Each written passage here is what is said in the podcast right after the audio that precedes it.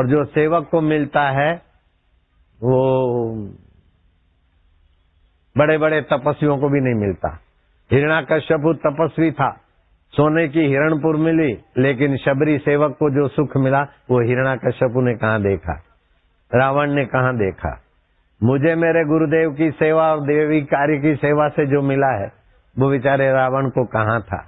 सेवक को जो मिलता है, उसका कोई बयान नहीं कर सकता। लेकिन सेवक ईमानदारी से सेवा करे। दिखावटी सेवक तो रोहित जैसे कई आए, कई गए। जरा सा टाइट क्या अथवा हेरा फेरी करने वाले फिर कई दिनेश जैसे सेवक भाग गए। ये सेवक क्या बहाने वाले सेवक घुस जाते हैं ना तो गड़बड़ी करते। ऋषि प्रसाद में जो सच्चे हृदय से सेवा करेगा तो उसका उद्देश्य होगा कि हम क्या चाहते वो नहीं, वो क्या चाहते और उनका कैसे मंगल हो। सेवक का ये उद्देश्य होता है। आप क्या चाहते हो और आपका कैसे मंगल हो, ये मेरा सेवा का उद्देश्य होना चाहिए। आपको पटा के दान दक्षिणा ले लूँ तो सेवा के बहाने में जन्म मरण के चक्कर में जा रहा सेवा में बड़ी सावधानी चाहिए। जो प्रेमी होता है, सदगुरुओं का सत्संग होता है, जिसके जीवन में मंत्र दीक्षा होती है, भगवान का महत्व समझता है और मनुष्य जीवन का महत्व समझता है, वही सेवा से लाभ उठाता है। बाकी के सेवा से लाभ क्या उठाते? सेवा से मुसीबत मोल लेते। मैं फलाना हूँ, मैं फलाना हूँ। वासना बढ़ाते और संसार में डूब मरते। जो संसार में डुबा दे सेवा, वो सेवा नहीं है, वो तो मुसीबत बुलाने वाली चालाकी है। जो संसार की आसक्ति मिटाकर अपने लिए कुछ नहीं चाहिए, अपना शरीर भी नहीं रहेगा हम दूसरों के काम आएँगे तो अपने आप केबिन बनती अपने आप रेलगाड़ियाँ बनती अपनी चाह छोड़ दे, दूसरे की भलाई में ईमानदारी से लग जाए, उसके दोनों हाथ में लड्डू। यहाँ भी मौज, वहाँ भी मौज। पूरे हैं वे मर्द जो हर हाल में खुश हैं। तो माँ की सेवा करे, पति की सेवा करे, पत्नी की, समाज की, लेकिन बदला न चाहे और उसका कर्म योग हो जाएगा। उसके भक्ति में योग आ जाएगा, उसके ज्ञान में भगवान का योग आ जाएगा। आपके जीवन में सभी क्षेत्र में आनंद है। क्या करें मुझे सफलता नहीं मिलती तो टू तू सफलता के लिए करता है, वाहवाही के लिए। जितना वाहवाही का स्वार्थ होता है, उतना ही विफल होता है।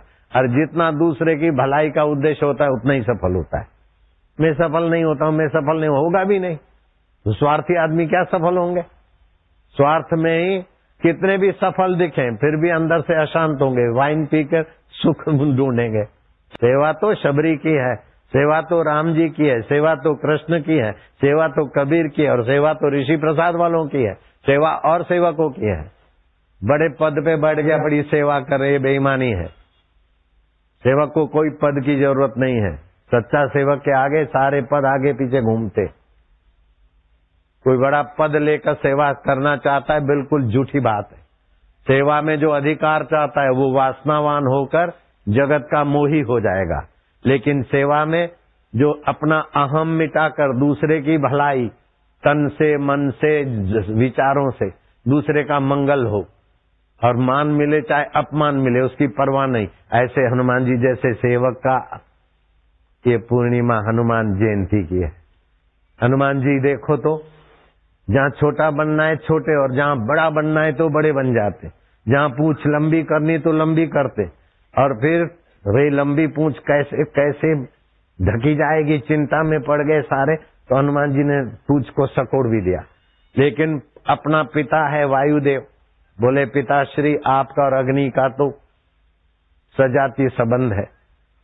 हे वायुदेव, अग्नि ना लगे ऐसी कृपा करना। ओ राक्षस फूंकते फूंकते, चापते चापते अग्नि लग नहीं रही।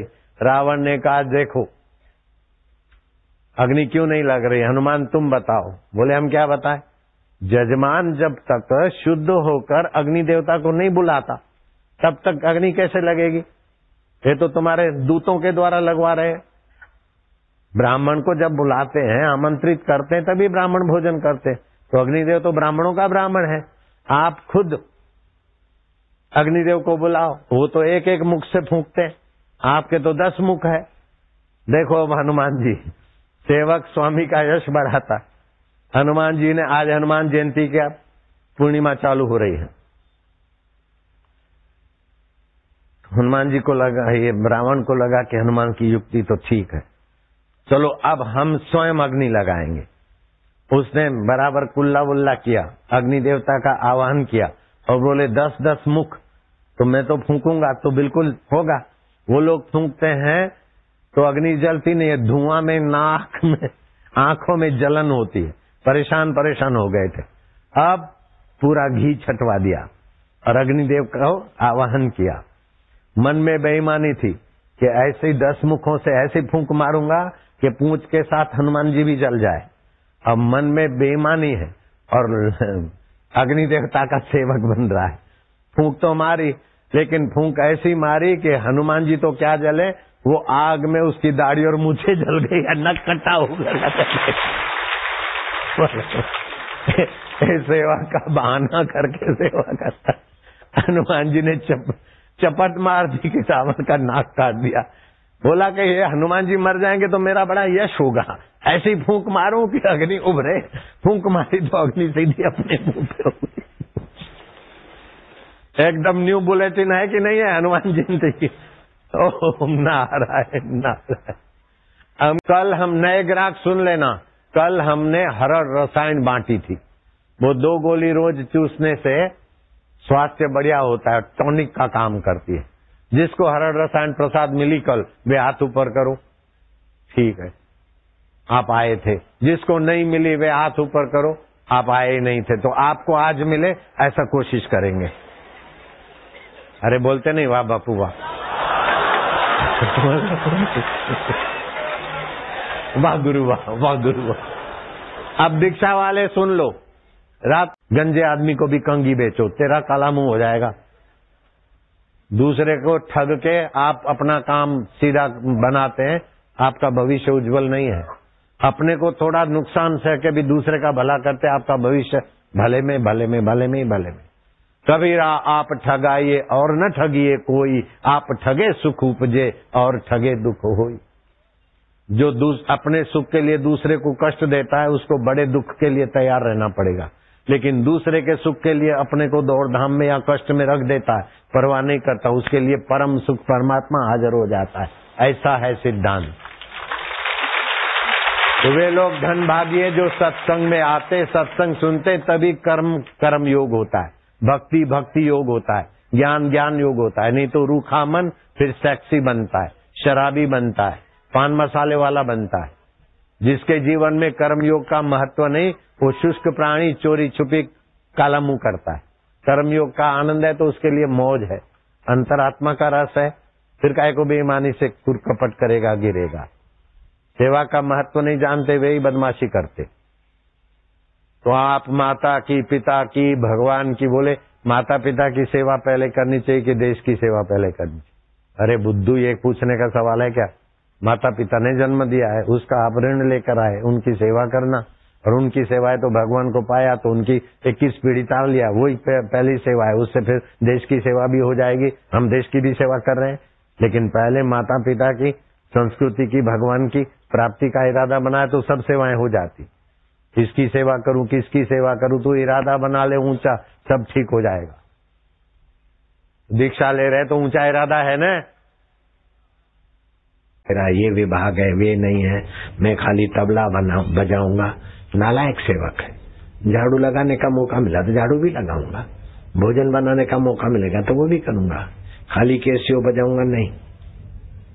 झाड़ू भी लगाऊँगा। हम झाड़ू भी लगाते थे, दूध भी ले आते थे, बर्तन भी मारते थे। खरीदी भी करते, पुस्तक भी पढ़ते, सत्संग भी करते थे। गुरु के द्वार पर जो सेवा मिल जाए।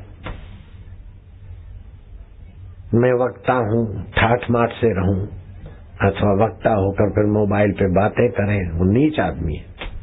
नीचता तुरंत छोड़नी होगी, नहीं तो आश्रम छोड़ना होगा।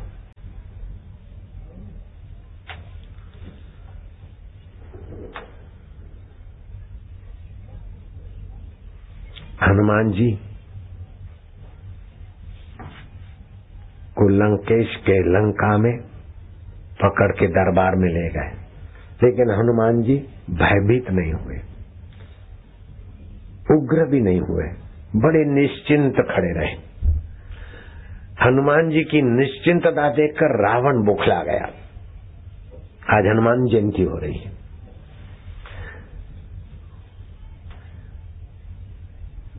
बौखलाते हुए हंस पड़ा कि ये बंदर कैसे खड़ा है तू? मानो तेरे सम्मान के लिए सभा खड़ी की है। पूरी सभा में ऐसे आकर खड़ा है कि मानो तुम्हारे लिए सम्मान सभा है। तुमको पकड़ के लाए, तुम अपमानित हुए हो और तुमको जरा भी लज्जा नहीं, सिर नहीं झुका रहे हो, ऐसे ही खड़े हो। मानो ये सारे सभाजन तुम्हारे सम्मान की गाथा गाएँगे। लज्जा भी नहीं आती, सुकड़ते भी नहीं हो। उग्र भी नहीं होते हो, ऐसे सत्ता समान में, समभाव में खड़े हो। मानो तुम्हारे सम्मान सभा में तुम आए हो। तब हनुमान जी ने अपना अनुभव सुनाया। क्या सुनाया? आशीर्वाद मंत्र के बाद बताऊँगा।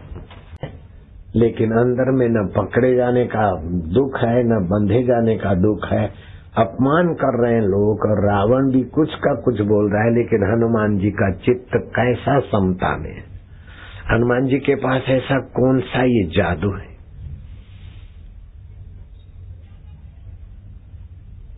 मैं ये सेवा करूँगा, ये नहीं करूँगा। अरे, हनुमान जी को तो जो सेवा करे तो भरत के पास जाओ तो भरत को, भरत के पास पहुँच जाते। संजीवनी लाओ तो संजीवनी ले आते। लंका कूद जाते। भारी, इतने भारी कि जिस पर्वत पर खड़े होकर हनुमान जी ने जंप मारा, वो पर्वत पाताल में चला गया। इतने भारी गए और हल्के फूल ऐसे कि महाराज, छोटे भी ऐसे बन गए कि राक्षसी के मुँह में चक्कर मार के बाहर आ गए। विराट भी इतने बन गए कि विशाल का है। भारी भी बन गए और बड़े भी बन गए। और फिर कभी बड़े तो रहे, लेकिन हल्के फूल जैसे उड़ते चले जा रहे। पूरे हैं हनुमान जी, मर्दों के मर्द जो हर हाल में खुश है। लंगोट के पक्के ब्रह्मचर्य का प्रभाव हनुमान जी के जीवन में चम चम चमक रहा है। वासना से भी सहज में परे हो जाता है। सेवक को बंधन नहीं होता कि मैं यही सेवा करूँ। मन भावन सेवा तो कुत्ता भी भोंक लेता है कारों के साथ दौड़ दौड़ के। वो कोई सेवा नहीं है। जिससे किसी का हित तो आध्यात्मिक, शारीरिक, मानसिक, वह सेवा है। सेवा कर्म योग हो जाता है। ईमानदारी से कर्म योग करे तो मोबाइल से गलत बातचीत नहीं हो सकती। मोबाइल प्यारा भी नहीं लगेगा। मुझे नहीं लगता मोबाइल प्यारा। कई दिनों में कभी कभार दूर मोबाइल से कोई ज़रूरत हो, को सेवक पकड़ता है, मैं हाँ ना कुछ बोल देता हूँ। क्या पता बापू के नाम कोई दूसरे मैसेज दे दे। गड़बड़ ना हो, इसीलिए कभी कभार मेरे को अपने आवाज़ में बोलना पड़ता, नहीं तो सेवकों को बोलता हूँ, ऐसा करो ऐसा करो। मोबाइल फ़ोन से बहुत नुकसान होता है। और फिर जिससे मोबाइल फ़ोन से बात होती है, ये बहुत हानि कर रहे हो अपनी।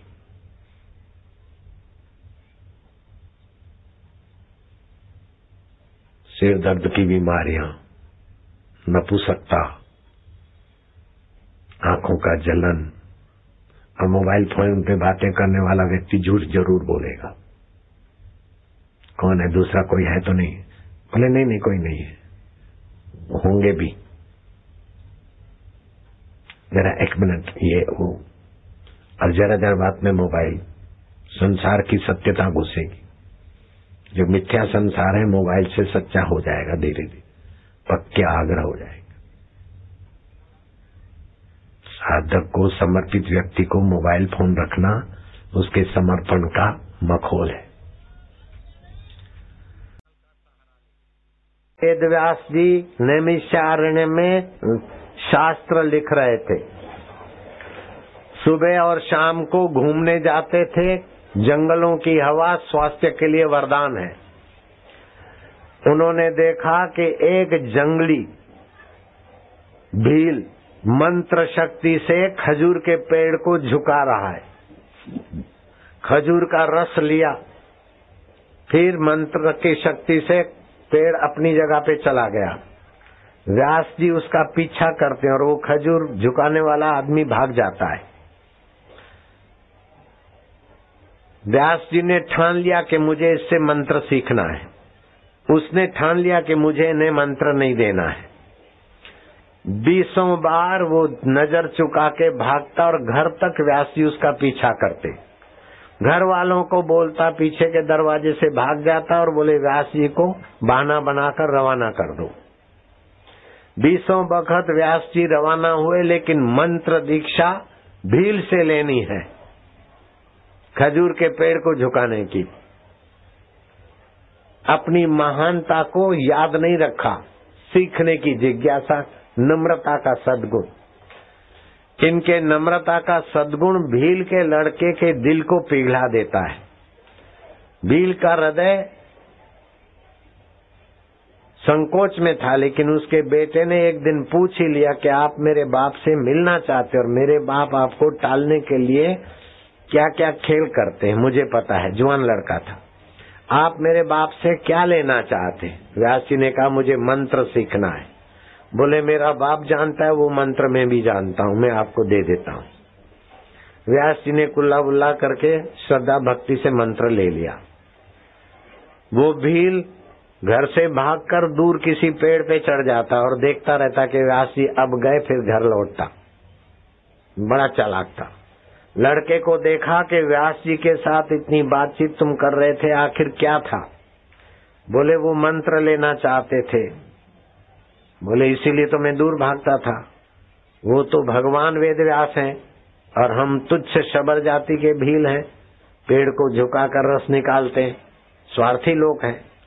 वो तो भगवान का रस देते और हम खजूर का रस भी पैसा लेके देते। तो हम उनको कैसे मंत्र देंगे? हम तो तुच्छ जीव हैं, वो महापुरुष है। अगर उनको मंत्र देते तो उनकी श्रद्धा नहीं होगी तो मंत्र फलेगा नहीं। मंत्र देने वाला गुरु होता है, हम गुरु होने के लायक नहीं है। ऐसे महापुरुष के, इसीलिए मैं भागता फिरता था। तूने मंत्र दे के बड़ी गलती की है। अभी जाओ उनके आश्रम में। वो तुम्हारे प्रति श्रद्धा रखेंगे तो मंत्र फलेगा। श्रद्धा नहीं रखेंगे तो मंत्र नहीं फलेगा। श्रद्धा की कमी है, इसलिए मोबाइल चोरी चोरी बात होती है। श्रद्धा की कमी नहीं होती तो मोबाइल से चोरी चोरी में बात नहीं होती। दिखती श्रद्धा है सौ टका, लेकिन अस्सी टका भी सौ टका दिखती है, पाँच टका गर्मी भी गर्मी दिखती है। लेकिन पानी जब सौ डिग्री पे तब, तपता है, तब उखलता है। सौ टका श्रद्धा में ऐसे दुष्चरित्रता नहीं होती। सावधान हो जाए। तो तुम जाओ व्यास जी के पास, जो बीच में वो व्यास जी के यहाँ भेजा। सेवक भील ने कहा अपने कृपालु बेटे को, जाओ व्यास जी की परीक्षा लो। तुम्हारे प्रति आदर करते हैं तो उनको मंत्र फलेगा। तुम्हारे प्रति आदर नहीं है। ईश्वर में, गुरु में और मंत्र में एक बुद्धि नहीं है, उसकी साधना लंबी हो जाती है और मंत्र फलता नहीं। जाओ व्यास जी की परीक्षा लो। जब तुमने मंत्र दिया है तो तुम्हारा आदर करते कि नहीं करते देखना है। वो भील का बेटा गया, युवक। व्यास जी सत्संग सुना रहे थे ऋषियों को, हज़ारों ऋषियों को। सत्संग भी सार गर्भित सुना रहे थे। कि सारा जगत मनोमय है। नास्ति अविद्या मनसो अतिरिक्ता। मन एवं अविद्या भवबंध हेतु। तस्मिन विलीने सकलम विलीनम, तस्मिन जिगरीने सकलम जिगरीनम कितना भी बड़ा उपदेशक हो, लेकिन मन के गुलाम बने तो उसके उपदेश की कोई कीमत नहीं। कितना भी बड़ा वकील हो, डॉक्टर हो, लेकिन इंद्रियों के पीछे मन जाता है और मन के पीछे बुद्धि लगती है, वो तुच्छ जीवन जीकर जीवन खराब कर देता है। निर्भय व्यक्ति वही हो सकते हैं जो एक बार ठान ले, वो काम पूरा कर ले। चाहे थोड़ा ठाने, लेकिन पूरा करे तो निर्भय होगा। जो अपने को दोष मुक्त नहीं करता अथवा दोष छुपाता है, वो कमज़ोर मन का होता है। सुख भी वास्तविक में नहीं है। अभी भी जो ऊँची तत्व ज्ञान की बात बता रहे थे कि दुख भी सच्चा नहीं है, दुखद प्रतिकूल परिस्थितियाँ आती है और दुखाकार भाव बनता है। मैं दुखी हूँ, इस बेवकूफ़ी से दुख बढ़ता है। मैं सुखी हूँ, इस बेवकूफ़ी से लंपटुता बढ़ती है। मैं इन दोनों का जानने वाला साक्षी हूँ, दुख और सुख साधन बन जाता है। सुख बांटने की चीज़ है, दुख पैरों तले कुचलने की चीज़ है, ऋषिवरों। लेकिन जो सुख में सुखी, दुख में दुखी, वो तुच्छ मन के लोग होते हैं। लेकिन सुख दुख में जो सम रहते हैं, वो महान आत्मा होते हैं, जितात्मा होते हैं। प्रशांत आत्मा होते हैं। प्रशांत आत्मा विगतम भी ब्रह्मचार्य प्रतिष्ठिता, मना संयम मत चित्तो, युक्त आसित मत परा। भगवान के सिद्धांत को व्यास जी आत्मगम्य करा रहे थे। इतने में वो भील लड़का कृपालु दिखाई दिया। भगवान वेद व्यास जी उठे और उसको लेवा लाए अपने नजीक बिठाया, सम्मानित किया। वो छोरा गदगद हो गया कि हमारे बाप मानते थे। कि व्यास जी इतने बड़े हैं, लेकिन उनको बड़प्पन की स्मृति भी नहीं है। जिस भील, तुच्छ भील लड़के से, मुझसे उन्होंने मंत्र सीखा, मेरा गुरु की नाई आदर किया, ये सचमुच में विशाल बुद्धि है। ये श्लोक इन्हीं के लिए शोभा देता है। नमस्ते व्यास, विशाल बुद्धे, फुल्लार विंदे यथपत्र नेत्र। ये नया भारत तैल पूर्ण प्रज्वालितो ज्ञानमय प्रदीपा। हमारे हृदय में भी ज्ञान का प्रदीप आप प्रकट करें। एक बोंदू बुद्धि होती है। बोंद होते ना, जो खच्चर पर, घोड़े पर रखते न, गद्दी जैसी, उसमें सुई भोंको, फिर निकालो तो जगह भर जाएगी। ऐसे ही बोंदू बुद्धि के लोगों में अभी भी जो धूप में धर्म को जानते हैं ये अशुद्ध है, असत है फोटोग्राफर वाले को छू तो बोंदू लोग सत्य को स्वीकार नहीं करते। दुखी होना, किसी की निंदा करना, किसी के चिंतन करके दुखी होना बेवकूफ़ी है, लेकिन फिर भी बोंदू लोग फालतू का चिंतन करके दुखी होते रहते बाप मरा, तब मरा, बेटा मरा, तब मरा, शत्रु ने गाली दी, तब दी, लेकिन बोंदू अभी याद करके परेशान हो रहे बोंदू बुद्धि होती है। दूसरी होती है मोती बुद्धि। जैसे मोती में सुराग किया, फिर माला में परोया, चाहे माला से निकाल दिया, फिर सुराग ज्यो का त्यों बना रहेगा। ऐसे मोती बुद्धि होती है, सत्संग सुना सुना दिया अथवा नहीं सुनाया, लेकिन सुनी हुई सत्संग की बात याद रहती। मोतियाबिन बुद्धि। तीसरी होती है जो जब ध्यान और ये पवित्र दिन, जैसे दो मई, छह मई, आदि आदि दिन है, इन दिनों में जब तब करते हैं तो उनकी बुद्धि, तेलिया बुद्धि हो जाती है। जैसे तेल की एक बूंद थाली में डालो तो पूरे थाली को में फैल जाएगी। ऐसे ही सत्संग की बात, गुरु के वचन, गुरु का उद्देश्य, गुरु का सिद्धांत बुद्धि में फैल गया तो तेलिया बुद्धि। तेलिया बुद्धि वाले छुप छुप के मोबाइल से बात नहीं कर सकते। बोंदू बुद्धि वाले करते। अथवा तो मोतिया बुद्धि वाले। Goods transport company private limited. यहाँ सुना, वहाँ सुना दिया। तेलिया बुद्धि वाला सुनाता नहीं उसके जीवन में। एक बार सुखदेव जी महाराज बोल रहे हैं, वही परीक्षत का अनुभव हो जाता है। एक बार अष्टावकर जी बोलते हैं, दूसरी बार बोलना जनक का अनुभव से संपन्न हो जाता है। तेलिया बुद्धि। ऐसे तेलिया बुद्धि वाले कोई कोई होते हैं, साक्षात्कार हो जाता है। ब्राह्मी स्थिति प्राप्त हो जाती है। बोंदू बुद्धि वालों को बहुत समय लगता है। मोतिया बुद्धि वाले को कुछ वर्ष लगते हैं। तेलिया बुद्धि वाला तो भाई आया, तड़फ है तो हो गया पार। साल दो साल में साक्षात्कार। तेलिया बुद्धि बनाने के लिए मैं प्रयोग कराता हूँ। सीधे बैठ जाओ। सामने गुरुदेव का, भगवान का चित्र रखा। अपनी आँखें उनकी आँखें बराबर। लंबा श्वास लिया। और भगवान मेरे हैं, गुरु मेरे हैं, मैं उनका हूँ, वो मेरे हैं। ओ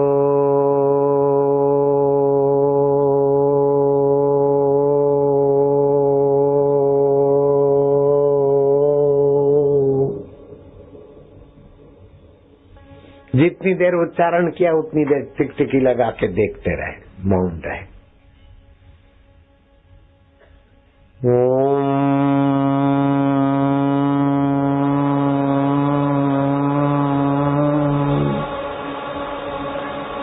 ओमकार का जब माँ बोलेंगे तो होठ बंद हो जाना चाहिए। प्रीतिपूर्वक, भगवान मेरे हैं। ये ओमकार मंत्र है, इसकी छंद गायत्री है। इसकी खोज करने वाले भगवान नारायण स्वयं है, ऋषि। और इसके देवता अंतर्यामी परमात्मा है। जैसे माँ बुलाया जाता है, ऐसे हम भगवान को बुला रहे हैं। और भगवान जान रहे हैं, हम कितने भागशाली हैं।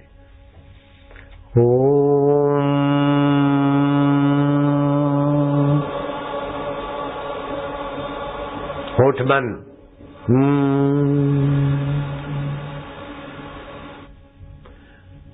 ये पंद्रह मिनट गुंजन करे। थोड़े दिन में तुम्हारी कैसी भी बुद्धि हो, बुद्धिदाता की कृपा आएगी, बिल्कुल आएगी।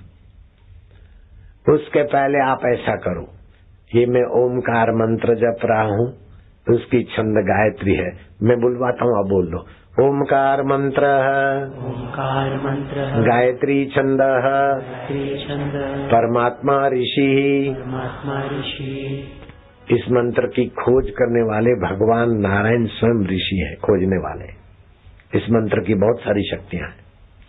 इस मंत्र को अगर 50 दिन का अनुष्ठान करे 120 माला रोज करे तो सात जन्मों की दरिद्रता कुल खानदान से चली जाएगी और सात जन्म तक कुल खानदान में धन धान्य रहेगा।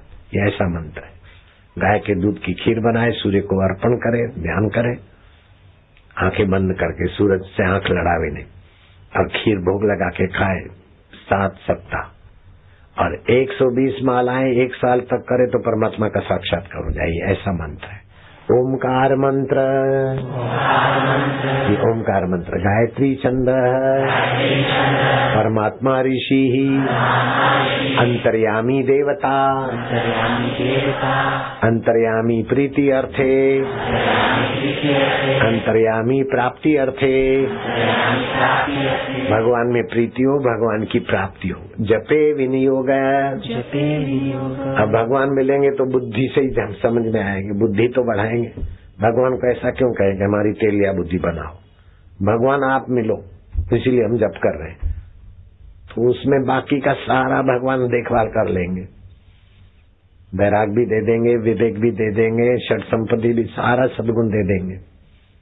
हमें तो आपसे, आपका साक्षात्कार करना है, आपसे मिलना है। फिर होठों से जपो, ओम ओम ओम ओम ओम। होठों से जपो, प्यार से। भगवत प्राप्ति के लिए। दो मिनट होठों से जपा। अभी देर हो रही तो दो मिनट के बदले हम कम देर में करा लेंगे आपको। रोज दो मिनट होठों से जपो। अभी जपते जाओ। प्रीतिपूर्वक। फिर दो मिनट कंठ से जपना शुरू करो।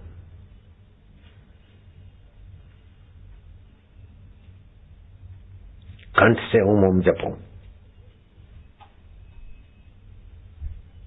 क्या बुद्धि भगवान मिलने के लिए सब अंदर व्यवस्था करेंगे कंठ से दो मिनट जपो मेरा ये तकलीफ़ है वो अरे इन सब छोटी छोटी बातों को छोड़ो गुरु जैसा प्रेमी मिलता है उनसे संसारी तुच्छ चीज़ें मांग मांग के हीरो की जगह पर कंकड़ के प्यार क्यों करते गुरु जो देना चाहते हैं, उसी में सहमत हो जाओ। प्रीति पूर्वक गुरु को देखो, भगवान को देखो और भजो। बाकी का काम, तुच्छ काम के लिए भगवान और गुरु को यूज़ करना बचकानी बुद्धि है। भगवान को पाने के लिए गुरु की कृपा, गुरु के प्रेम को पाने के लिए गुरु। उत्तम सेवक सेवा करता है, वासना मिटती है और प्रेमा भक्ति मिलती है। दिखावटी सेवक अधिकार चाहता है, वासनाएँ बढ़ती है और संसारी जाल में फंस मरता है।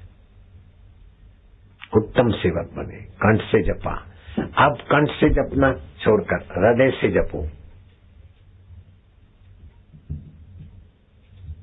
शांति बढ़ती जाएगी, आनंद बढ़ता जाएगा।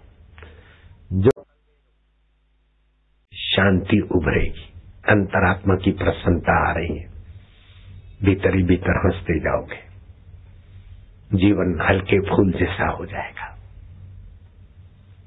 अच्छी निर्णय शक्ति अंतर्यामी देगा। अच्छी सोबत देगा। अच्छे शास्त्र और अच्छे संत के संग में ही मन लगेगा। अला बांधू बला बांधू के चक्कर में नहीं आओगे। हँसते जाओगे हृदय पूर्वक जपते जाओगे और अंदर अंदर हँसते जाओगे।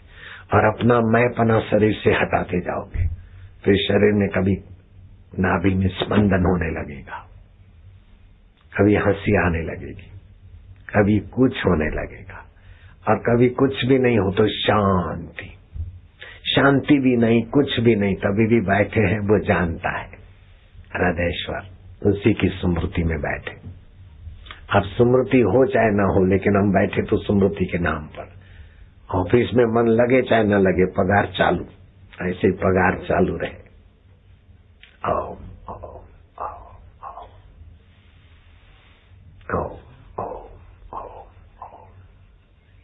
आओ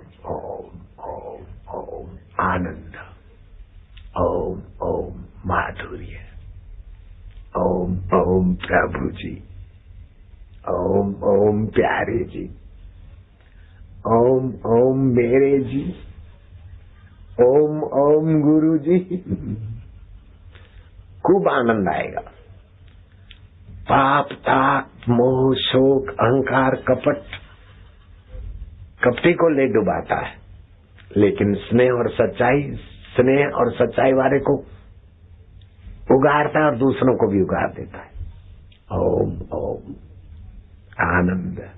ओम ओम। माधुर्य ओम ओम गुरु जी ओम ओम हनुमान जी हनुमान जी ने क्या जवाब दिया ये मुझने बता बताने का वायदा किया बताए बिना जाऊँ तो प्रेम जी मुझे याद दिलाना ओम ओम रावण कहता है कि हनुमान तुमको बाँध कर लाए हैं और सभा में ऐसे खड़े हो मानो तुम्हारे सम्मान की सभा तुम देख रहे हो तुमको लज्जा नहीं आती?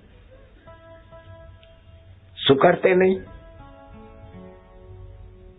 उद्विग्न नहीं होते हो? ये तुम्हारे सम्मान की सभा नहीं है। तुम्हें पकड़ के लाए गए अपमानित करके। और तुम सिर झुका के भी नहीं खड़े हो। ऐसे ही देख रहे हो सबको। क्या तुम्हारे सम्मान के लिए खड़े हुए हैं? हनुमान जी ने ऐसा सुनाया। कि रावण सोच भी नहीं सकता है कि हनुमान जी की बुद्धि ऐसी होती। क्योंकि हनुमान जी भी तो प्रीति प्रीतिपूर्वक सुमरन करते थे, निष्काम भाव से सेवा करते थे तो बुद्धि योग के धनी थे हनुमान जी। हनुमान जी ने सुना दिया।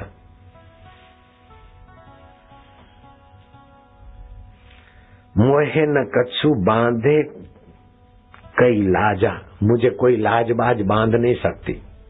तुम बोलते हो, मैं निर्लज होकर खड़ा हूँ। ये लाजबाज की जाल मुझे बाँध नहीं सकती। मोहे न कछु बांधे कई लाजा। चिन्ह चाहूँ निज प्रभु कर काजा। मैं तो भगवान का कार्य करना चाहता हूँ। चाहे बंध कर तुम्हारे पास आऊँ, चाहे आग लगाते हुए तुम्हारे यहाँ से जाऊँ, मुझे तो भगवान का कार्य करना है। लाज किस बात की? मैं तो टको टको देख रहा हूँ। तुमने मेरे स्वागत की सभा किया हो कि अपमान की सभा किया हो, तुम जानो। मैं तो निश्चिंत हूँ। मैं प्रभु के कार्य में सफल हो रहा हूँ। मोहे न कछु बांधे, कई लाजा। किन चाहू निज प्रभु, कर काजा। सेवक अपने स्वामी का, गुरु का, संस्कृति का काम करे, उसमें लज्जा काएगी सफलता का अहंकार काएको मान अपमान का महत्व क्या है? ऋषि प्रसाद बांटने वाले मान अपमान थोड़े। मान मिला वहाँ ऋषि प्रसाद का मेंबर बनाने गया। मान नहीं मिला तो नहीं गया तो वो सेवक नहीं है। वो तो मान का भोगी है। चाहे मान मिलो, अपमान मिलो, यश मिलो, अपयश मिलो। सेवा तो सेवा है।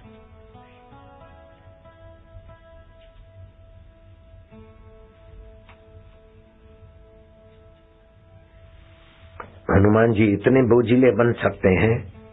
वजनदार जय ही गिरी चरण, देहु हनुमंता, चले हु सो। गा पाताल तुरंता। जिस पहाड़ से हनुमान जी ने जंप मारा तो हनुमान जी का इतना वज़न और जंप मारने की इतनी ताकत कि उसी समय वो पहाड़ पाताल में चला गया। इतने वजनदार बलवान हनुमान और सरल भी इतने। कि राम जी का कार्य कोई भी हो, राम जी के भक्तों का कार्य भी हनुमान जी कर लेते हैं। भक्तों का भी योग क्षेम या मिलना, मिलाना, काल नेमी जैसा, काल चक्र भी हनुमान जी को हरा नहीं सकता, ठग नहीं सकता। सुदर्शन को हो गया था कि मैं बड़ा गरुड़ को हो गया था मैं बड़ा हनुमान जी को बुलावा दिया। गरुड़ गए कि चलो प्रभु जी बुला रहे बोले, तुम जाओ, मैं आता हूँ। अरे, बोले, तुम आओगे तो कई महीने लग जाएँगे। मेरे पर बैठो, मैं अभी ले चलता हूँ। बोले, तुम पहुंचो, मैं वहीं मिलता हूँ। जरा गरुड़ जी के साथ तू तू मैं मैं मैं हो गई। गरुड़ जी को पकड़ के हनुमान जी ने ऐसा फेंका कि द्वारका के नजीक समुद्र में पंख फरका रहे सुदर्शन को आदेश दे दिया था हनुमान को बुलाया था, लेकिन कोई आने न पाए द्वारका में। सुदर्शन गुर गुर घूम रहा है। हनुमान जी आए छलांग मार के। गरुड़ पहुँचे, उसके पहले हनुमान पहुँच गए। हनुमान जी आए तो सुदर्शन बोलता, मैं जाने नहीं दूँगा। अरे तू बच्चा खाए को रुकता है मेरे को? सुदर्शन को पकड़ के मुँह में डाल दिया। सुदर्शन का गर्व तोड़ दिया। गरुड़ का गर्व तोड़ दिया। और फिर भी कोई गर्व नहीं है। हनुमान जी ऐसे सेवक हैं। राम लक्ष्मण जानकी, जय बोलो हनुमान। जय जय हनुमान ज्ञान गोसाई, कृपा करो गुरुदेव की नाई। जैसे गुरुदेव दिव्य कृपा करते, हनुमान जी से भी ऐसी अपेक्षा की जाती। आनंद है ना? जिसको आज बहुत मज़ा आया हो, और पहली बार आए हो, ठहरो, जो पहली बार आए हैं, वे हाथ ऊपर करें। जिनको अच्छा लगा हो ये ध्यान, वे हाथ ऊपर करें सभी। तो मैं फिर से कहूँगा, हाथ जोड़ के कि रोज घर में करो, बढ़ाओ। मेरा हाथ जोड़ने का भी तो आप कुछ मूल्य देना। खाली करोगे तो हो गया मूल्य। करोगे? वचन देते तो हाथ ऊपर करो। सुबह नींद में से उठते समय, रात को सोते समय, पूजा और ध्यान के समय आपका खजाना है, केवल बापू का नहीं है। हरिओम हरिओम हरिओम